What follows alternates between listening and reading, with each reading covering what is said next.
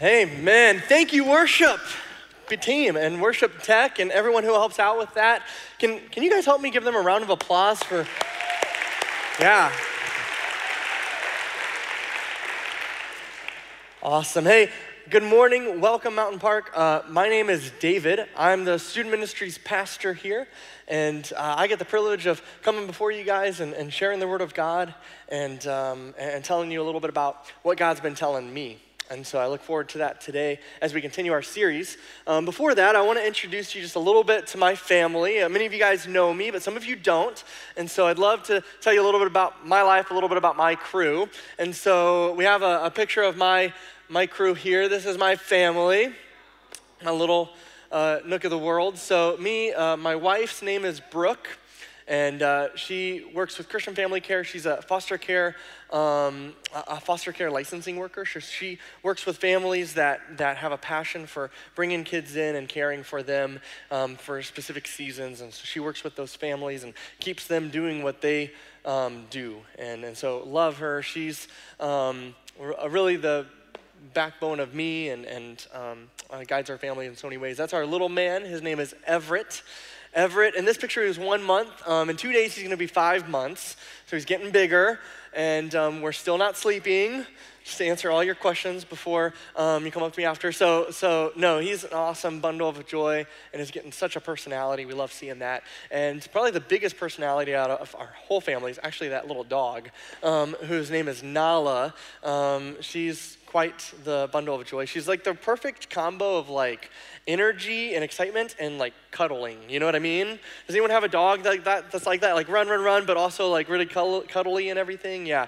Um, some dog fans in the house? Anyone dog people? All right. Awesome. We're not going to do the comparison dog cats. We're not going to do that, all right? Um, we all know dogs are better. I'm just kidding.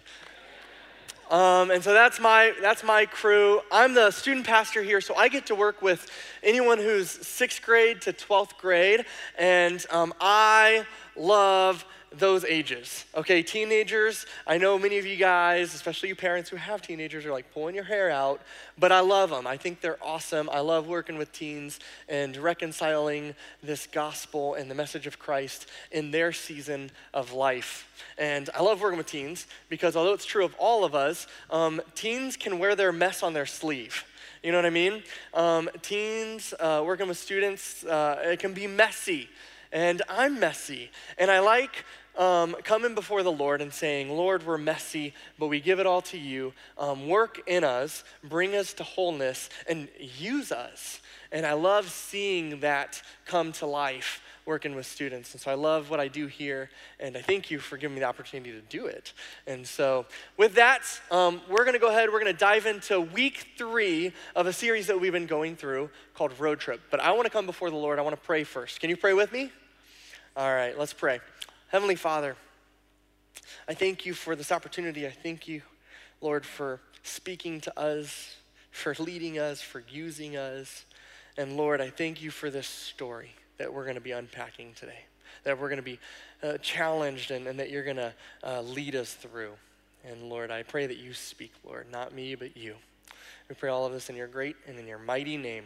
Amen. Amen. Hey, two weeks ago, we started this series called Road Trip. I love it. I love summers. I love road trips. And Alan uh, challenged us to this idea that God is going to be sending us on our next great adventure.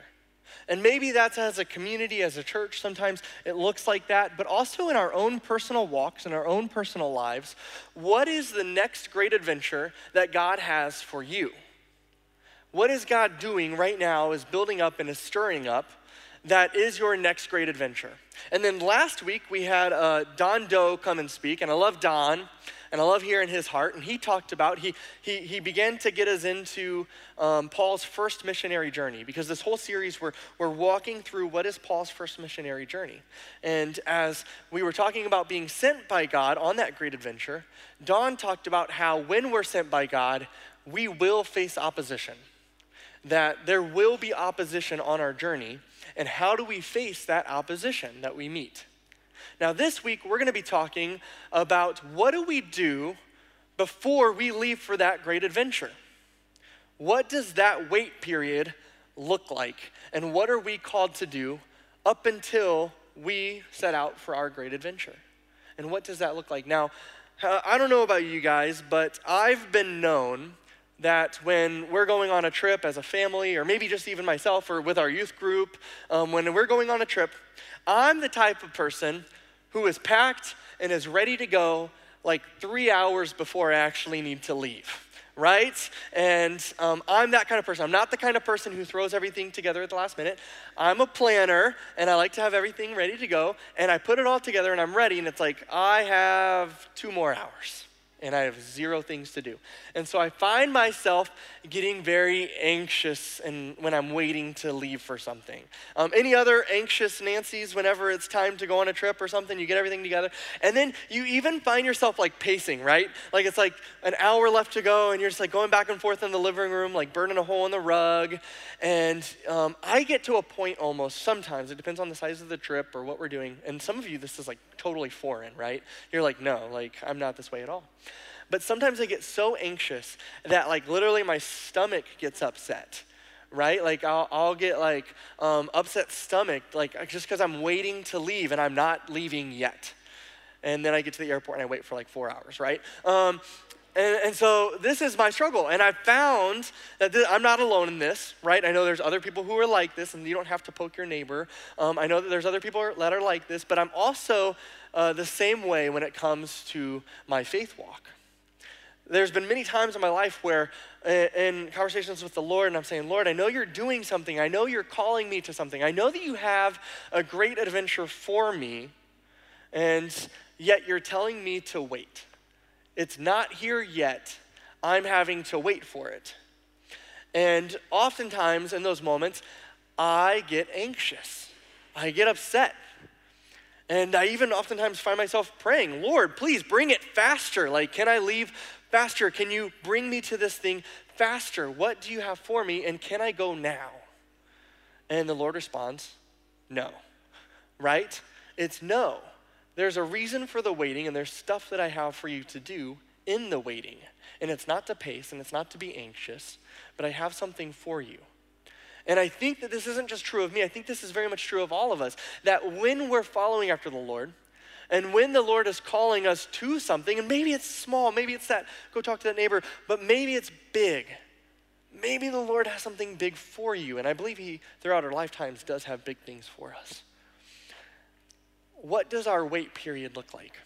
And the, the title of this message, and what I want to call us to over and over and over, we're going to unpack this as we go through Paul's first, first missionary journey. But the idea here is that in our waiting, we're called to eat this book. I know that's weird. Okay, I know some of you are like, what? Did he just say what I think he said? And no, we're not like at the end of the service gonna have like this communion where we're like tearing out pages and like, right? It's not like that. But the idea of today is in our waiting, we are called to eat this book. And what does that mean? What does that look like? It's not just a we read it, but it's this idea that the story of God is something that we're called to read and digest and make a part of us. That we're called not just to, to read this book up until we leave for that great mission, but we're called to become uh, a part of it and to identify with it. And so, as we go through today, that's what we're going to be talking about. And I'm going to ask if you have your Bibles, even if you got one on your phone, you can pull that out. And we're going to turn to Acts chapter 13, verse 13. Okay, so 13, 13, Acts. And if you don't have a Bible, it's totally cool. We're going to put it up on the screen. You can read from whatever version you want.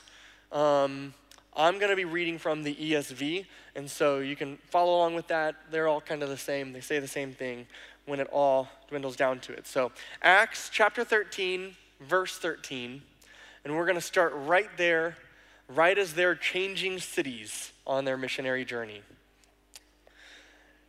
And so, here we go at verse 13. It says this Now Paul and his companions set sail from Paphos and came to Perga in Pamphylia. And John left them and he returned to Jerusalem. That's what Don talked about last week, is that one of the teammates left and returned back home. But they, Paul and his crew, they went on to Perga and came to Antioch and Pisidia. And on the Sabbath day, they went into the synagogue and they sat down. Pause. Don't miss what Paul and his companions are doing in this notion right here. This is their strategy. Okay, this is their strategy for ministry. Say strategy on three with me, okay? One, two, three, strategy. Yeah, this is their strategy. I work with students, so I'm gonna make you guys talk back to me, okay? Um, this is their strategy right here. And check this out this is the same strategy that Jesus used in the Gospels. That they would go to, on the Sabbath, they would go to the synagogues and they would show up and they would sit down and they would be a part of the synagogue service. And they do this because part of their service is kind of like this open mic type thing, okay? Except without the mic. Um, and so they would uh, have a time after the, the priest would do the readings and the things of the sort and the teaching. Uh, they would open up to the floor to specific people who were qualified. They didn't completely open it up, but qualified teachers had an opportunity to speak.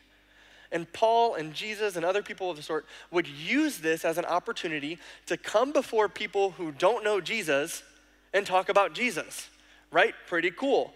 Makes sense. And so this is their strategy for ministry. So Paul shows up into this town, Pisidia, and he goes to, this, uh, to, the, uh, to the tabernacle, to the uh, synagogue, and he sits down on Sabbath day. And we continue. In verse 15, here we go. After the reading from the law and the prophets, the rulers of the synagogue sent a message to them saying, Brothers, if you have any word of encouragement for the people, say it. So Paul stood up. Bum, bum, bum. It's about to go down, right? It's like the showdown. It's about to happen. Paul's about to start blowing out Jesus. No, in this moment, anything can happen. In this moment, Paul could do so many things. And if I were to take myself and put myself in Paul's shoes, I start to calculate what would I do right now? Right? I'm, I'm on this great adventure, and here's my time, here's my opportunity, here's my moment to catch him what would I do? Maybe I would like make this really cool like home Bible study and then I would like announce it in the synagogue. Hey, just a heads up, this is a really cool gathering, but back at my place, we got a really cool Bible study, right? Like, I don't know. Maybe, you know, he just shows up and he just starts um, going at it. He just says, hey, Jesus, you know, you guys are off. You guys are off track. It's all about Jesus. It's all about Jesus. And, and all of that's cool, but really, Jesus is what matters. And you completely murdered him, so congratulations, right? Um, what does Paul do? What does Paul say in this moment? This is what he says he tells the story of God. And as we look at the, the following verses here from 17 on through the rest of this chapter, Paul does this so intricate, so beautiful job of unpacking the story of God. And he actually starts it like the opening line is, is like, hey, you guys, um, we serve the same God. We serve the God that is the God that was over Israel in Egypt. We serve the same God who took those people out of Egypt from the Exodus and led them to their promised land. We serve the same God who led over the judges that were of that nation. We serve the same God who even led through kings, even though that's not the way God wanted it. We serve that same God. We serve the God of David. And this is like, he would have been saying all of these things. And the Jewish people in the synagogue would have been like, yes, yes, we do. Yeah, God's awesome. This is our God. Because this is all part of their story. They would have been all on board. And then Paul does something really interesting. He jumps from talking about David to Jesus. He says, Jesus, who showed up just some short years ago, is of the same bloodline as the King David that you guys love so much. That, that Jesus was the same Jesus who was prophesied amongst the nations during the exile. That Jesus was forecasted by John the Baptist himself. That Jesus, that he's part of God's story. Now, the moment he would have started talking about Jesus, some of these Jewish leaders would have started getting pretty upset, right? They were all on board when he was talking about the story of God that they know. But now that he's starting to unpack the story of God, including Jesus, this is where things start to get a little messy, right? And he starts to connect Jesus with the rest of the story. And you know what's so interesting about Paul here is he's not like, oh, let me let me tell you the story. Hang on, let me go refer back to all of your guys' teachings. Let me open your books. No, Paul's just talking. He's just telling them the story of God that, that he identifies with so closely and just starts to unpack this story that he loves so much. You see, Paul knew the story. Paul read the story, and Paul told the story because it was so close to him. Now, in this moment, these people in the room, in the synagogue, they're at a crossroads. They've heard everything that Paul's saying. They're hearing Paul's teachings. They're hearing God, uh, Paul, unpack this story of God. And in this moment, they can listen to Paul and they can say, he's telling the truth. Or they can say, this guy's a liar. They're at a crossroads and they have to decide, is it true? Say that with me. Is it true? In one, two, three, is it true? We're met with that same question. And as a believer, I don't think that that's a bad question.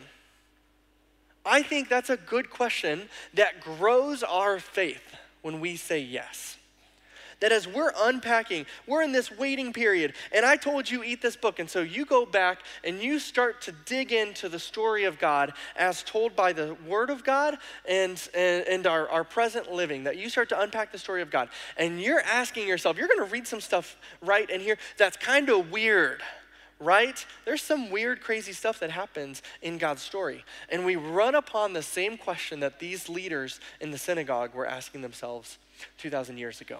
And that question is is it true? Because we can know the story, right? There's a lot of stories we can know. And I can know the story of God and not believe it's true, right? But to know it and to believe that it's true, it's the most powerful story ever.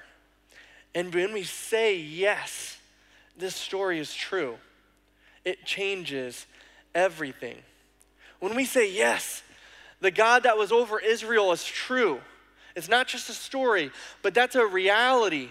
Oh, that's awesome. When the God who led the nation in the promised land is true, oh, that changes everything. When we worship the God that's true, that sent his son to live, to die, and to rise again for us, that that's true. We can't look at that and say it's true and not change our lives. When we look at the God and we say, the God who's still working amongst the church and is leading and is guiding and will fully usher in his kingdom with Jesus' return. When we look at that we say, it's true, it changes everything. You know what I'm saying? It's powerful. That story being true is powerful.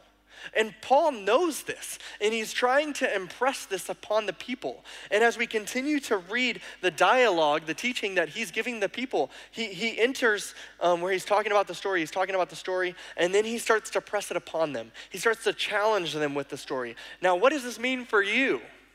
Check this out. Down in verse 26, if you still with your Bibles, go back to them. Sorry if you turned them off. Sorry if you closed them. Back at Acts chapter 13, verse 26. He says this Brothers, sons of the family of Abraham, fellow Jewish people, and those among you who fear God. To us has been sent the message of salvation for those who live in Jerusalem and their rulers, because they did not recognize him, Jesus, he's talking about Jesus here, because they did not recognize him, nor did they understand the utterances of the prophets, they, which are read every Sabbath fulfilled them by condemning them.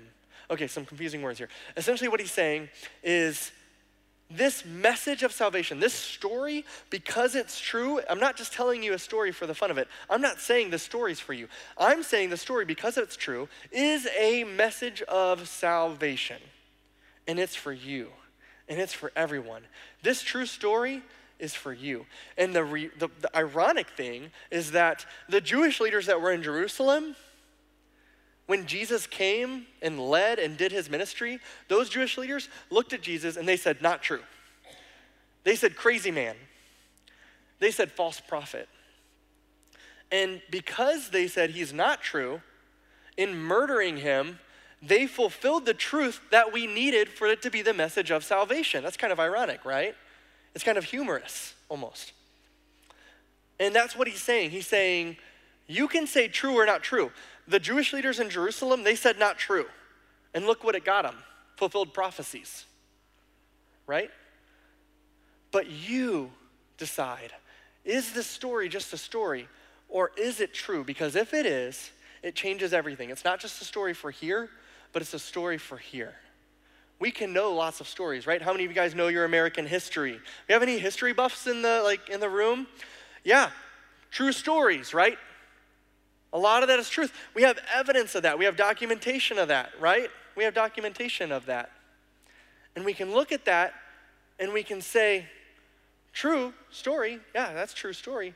But it doesn't have the same impact that the fact that this story is true, God's story is true, it doesn't have the same weight. Because this story being true, that changes everything. You see, Paul knew this story. Paul told the story, and he told it and he knew it as truth. And that matters in our lives.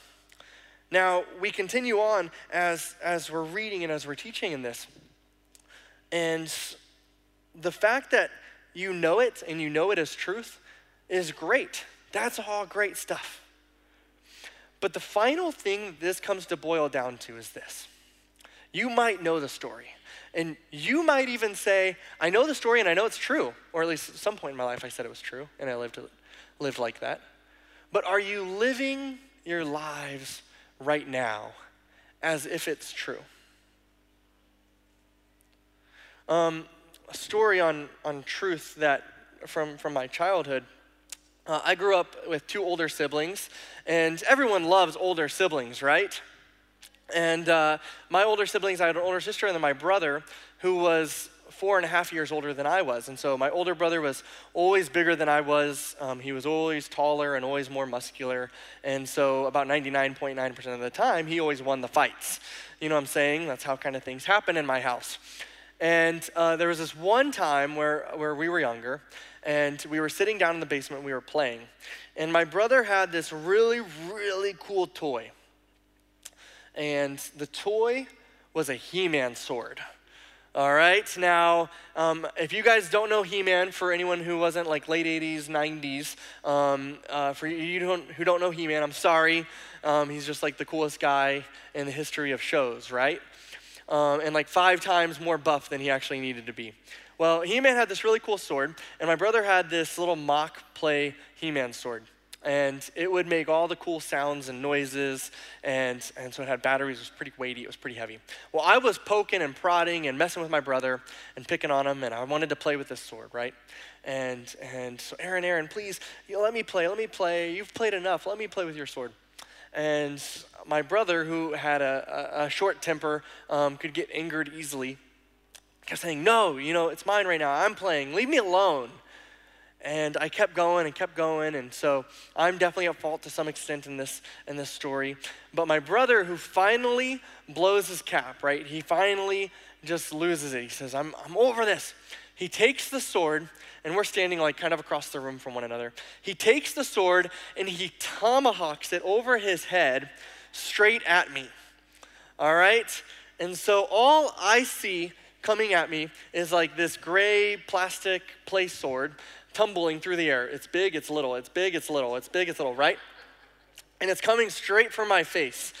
And I have a split second to react. And like anyone who cares for their face, um, I uh, immediately cover my head, I duck down, and the sword flies straight where my face was. Okay, he was pretty good shot. He, he threw pretty well. And this sword goes right over my head and straight into the drywall that I was standing in front of. And so this, this sword buries itself into our basement wall. And it's just sticking out, right? Just hanging out. Half of it's in, half of it's out. And me and my brother, we quickly, we look at the sword. We look at each other. Look at the sword. We look at each other.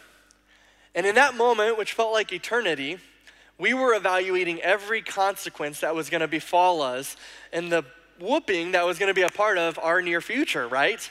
Because of what we'd done. And so, without saying a word, we both know what we need to do. We immediately, after about four seconds of calculating, we immediately run as fast as we can up the stairs to get to our parents first, because obviously, if you get to your parents first, you're right, you know, and you're not in trouble at all. And so we're, we're running, we're racing to get up to my parents, and, and we're running up the stairs, and I don't know if any of you guys did this cruel, cruel thing, but I think I was first. And we were running up the stairs, and my brother would reach out and grab my ankle. And so if you're running and someone grabs your ankle, you just like face plant, like straight onto the stairs, right? And then he's like, anyone ever had that done to them? It's the worst, right? Because not only are you face planting, but you carpet burns all over. And so then my brother's like wrestling over me, like climbing up over me so he can be first. And we run all the way upstairs and we get to my mom. We're both kind of out of breath. And we both start yelling and, and telling our side of the story. And it's just a mumbo jumbo of mess of, of words. And my mom says, calm down, boys, boys, boys, calm down, calm down one at a time. Aaron, please tell me your side of the story. And Aaron begins to unpack his side of the story, which is David is annoying. I asked him to leave me alone. He wouldn't leave me alone. He kept pestering me. He kept pestering me. I told him that something was going to happen. And, and then I just lost it, mom. And I know I was wrong when I threw the sword, but then, but, but he ducked.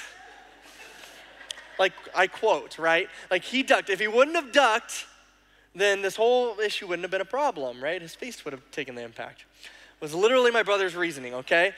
And and my mom somehow stays cool and collected. Okay, uh, David, go ahead. And so I begin to tell my side of the story, and my side of the story is, um, well, Aaron, you know, I just was, I wanted to play with his sword, and he's just so, you know, uh, selfish. He just wanted to play and play and play, and he never gave me a chance, and he threw the sword in my face, you know, and, and of course, I tried to make this drama much bigger than maybe it even was. Um, and in that moment, in that moment, my mom had to decide which is true, which in reality, both were kind of extrapolations of the truth on their own sides, right? But the truth matters. And knowing the truth matters. And it changes how we live our lives, especially in this story. And talking about the way it changes how we live our lives. Oftentimes, as believers, I know this to be truth more than anyone. Oftentimes, as believers, we can fall asleep behind the wheel especially if we've been in it for a while. We know the story, we read the story, we tell the story. and at some point in our lives, we said, Yeah, this story's true. And because it's true, yeah, it's, it's important for life, it changes things. But we fall asleep behind the wheel, we get to our destination, and we don't even remember driving in the first place. We lose the power of the fact that it's true. We lose the impact of the fact that it's a true story and our lives begin to change because of that. And I think what that looks like is this. I think it looks like this. I think it's saying, hey, God, you know, Jesus, come into my life and, and hey, here's certain things that, God, I would love for you to work on. Here's some of my mess. But I'm going to hide this stuff over here. This stuff right here, it's too messy. Or, I don't want you to mess with that. So you can you can lead here and get me all ready for my great adventure, God. You know, come in. I'm going to eat the book, um, change my life. You know, you can you can get me ready for my great adventure over here, but I'm gonna I'm gonna keep this stuff hidden because it's just a little too messy. And that's not how it works. That's not the message of salvation that Paul is telling. That's not the story.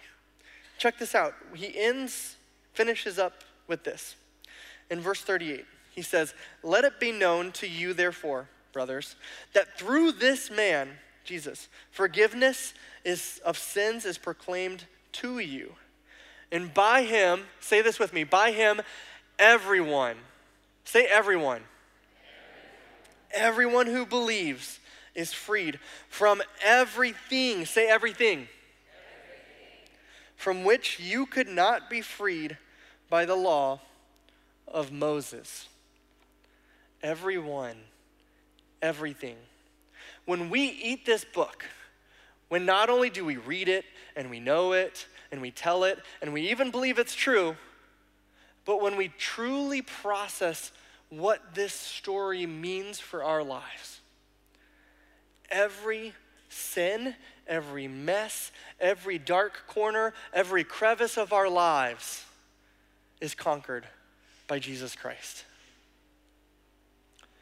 And sometimes we say, I believe it's to be true. Come on in. But we hide things. Maybe it's maybe it's our addictions. Maybe it's it's the way we live at school or work.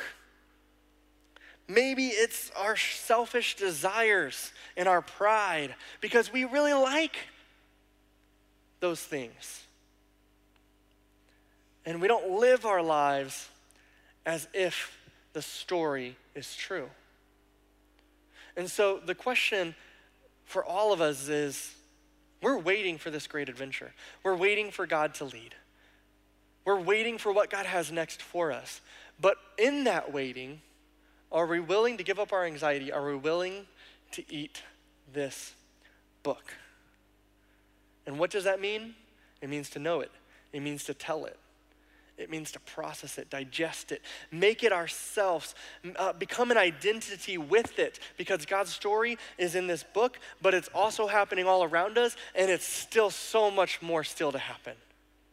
Do we identify with that story, or do we just act like we do? Our worship team is going to come up, and they're going to close us with a song that I, I heard a few weeks ago and I think is incredibly powerful to this topic. And, and, and in my life, it's, it's been a great reminder over the last few weeks that this story is true. And because of its truth, it changes everything. And am I willing to eat the book, to do the work, so that God can send me on that great adventure in the way that He's calling me to be on? And maybe you have some places in your life where maybe it's just simply, I want to get into the Word more. I want to be more attuned to God's story happening around me and unfolding around me. But maybe it's, yeah, I know the story and I've committed my life to Christ and I've led him into certain places in my life. But I'm not really eating the book in its entirety. I'm not letting it into every place in my life. So maybe there's a challenge for you this morning to say, what's the small crevices that I need to let Jesus into? And what's that look like for you? And uh, I'm going to pray for us as we head into this song. And then I'm going to ask you guys to stand and to, to sing the song or to, to listen to what the song has for us. And so go ahead and stand, and I'm going to pray for us, and we're going to close in worship here. Heavenly Father, I thank you for your word. And Lord, not just a, a printed Bible, but Lord, I thank you for your unfolding story. And Lord, you call us out into this story to be a part of it, to play a role. And Lord, I thank you for, for that. And I, I ask that you make that role evident, Lord, that you make that role clear to us, that you make that great adventure really obvious to us. Because, Lord, sometimes we don't see it. But, Lord, in our waiting, may you help us eat this book. Because sometimes it's not easy. Lord, sometimes it's really, really hard to really let this book come into our lives and change all the parts of our life. May you help us with that, Lord. May you continue to teach us through this series, Lord. We love you, we devote our lives to you, and in your name we pray. Amen.